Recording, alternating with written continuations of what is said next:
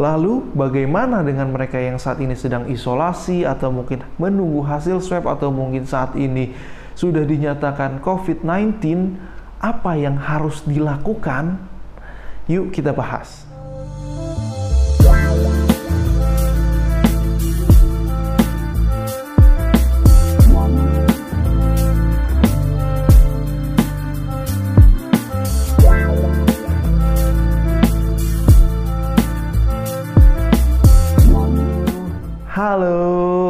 Kembali lagi dengan saya Dr. Ivan di channel Curhat Sehat. Oke, pada kesempatan kali ini, video ini akan kita dedikasikan ya kepada mereka-mereka teman-teman kita yang mungkin saat ini sedang melakukan isolasi mandiri atau mungkin saat ini sedang menunggu hasil swab ataupun mungkin saat ini sudah dinyatakan positif coronavirus ya. Semoga kondisi mereka itu selalu dalam kondisi yang baik, dalam kondisi yang sehat dan semakin sehat ya. Teman-teman sekalian, pasti saat ini sudah banyak sekali uh, yang mengetahui mengenai COVID-19 karena sudah banyak sekali informasi tentang COVID-19 ataupun mungkin mengenai pandangan-pandangan orang-orang ahli-ahli ya terhadap COVID-19. Dan harapan saya banyaknya informasi dan banyaknya pandangan itu bisa meningkatkan kewaspadaan kita dan juga bisa meningkatkan kebijaksanaan kita dalam menghadapi pandemi ini dalam menjalani protokol kesehatan. Ingat teman-teman ya, bahwa kita harus bijaksana dalam menghadapinya. Bukan berarti kita harus takut berlebihan atau mungkin kita bahkan menakut-nakuti orang ya karena apa?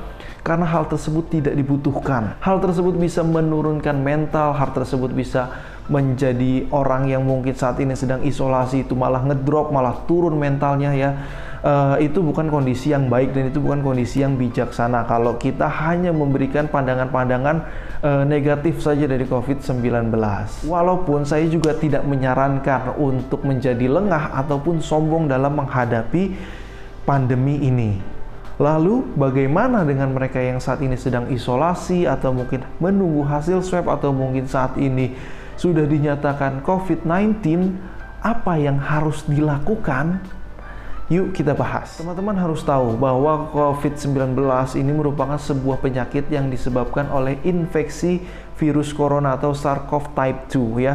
Virus ini merupakan virus yang sangat mudah menyebar, sangat mudah menular dan juga kondisi virus ini merupakan virus yang mudah menyebabkan gejala ya. Jadi sudah terkena, tertular menyebabkan gejala. Tetapi perlu saya ingatkan bahwa tidak semua gejalanya itu pasti berat dan juga angka kematian yang disebabkan oleh COVID-19 ini tidak sehebat dari kemampuannya dalam menyebarkan virus itu sendiri. Oleh karena itu, teman-teman di sini harus tahu, harus mengerti prinsip dari bagaimana kita menghadapi pandemi ini. Tentu saja yang namanya penyakit akibat virus, kita ini harus meningkatkan daya tahan tubuh untuk membantu menjaga diri dan juga menyembuhkan bagi mereka-mereka yang sedang terkena COVID-19. Pada dasarnya, dalam kita menghadapi COVID-19 ini sebagaimana kita menghadapi penyakit-penyakit akibat virus dari kebanyakan ya. Jadi yang paling utama adalah menjaga daya tahan tubuh karena memang daya tahan tubuh kita lah yang akan membentengi kita dan akan menyebabkan virus itu tidak bisa banyak berdaya dan itu adalah kunci utama untuk penyembuhan dari virus corona ini. Daya tahan tubuh itu sendiri bisa dipengaruhi oleh banyak faktor ya, baik itu pola aktivitas, pola pengobatan ya, pola makan dan juga yang tidak kalah penting adalah pola psikologis.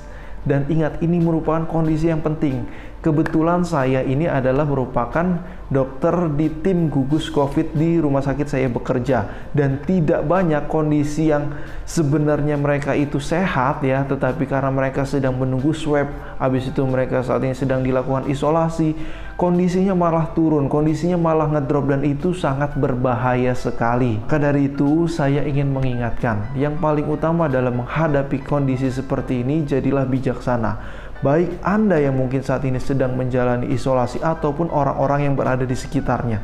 Berikanlah dukungan, berikanlah pikiran positif dan berikanlah semangat yang sebanyak-banyaknya untuk menjalani kondisi isolasi ini. Serta daripada itu jangan lupa juga untuk menjaga pola makan ya, makan yang baik, dietnya nanti dulu.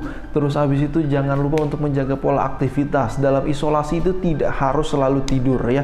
Kita bisa melakukan olahraga-olahraga ringan, baik itu uh, push up atau mungkin sit up atau mungkin jogging atau mungkin aerobik, yoga dan lain sebagainya itu merupakan hal yang bisa dikerjakan selama menunggu isolasi. Dan mungkin bagi kalian yang berada di sekitar orang yang isolasi maka uh, diharapkan bisa memfasilitasi ya. Kalau bisa uh, jangan segan-segan untuk memberikan fasilitas seperti HP atau mungkin TV ya untuk uh, menghilangkan kejenuhan selama menjalani isolasi. Mungkin tidak banyak yang bisa kita bahas karena pun sebenarnya informasi informasi mengenai COVID-19 itu sudah banyak sekali ya.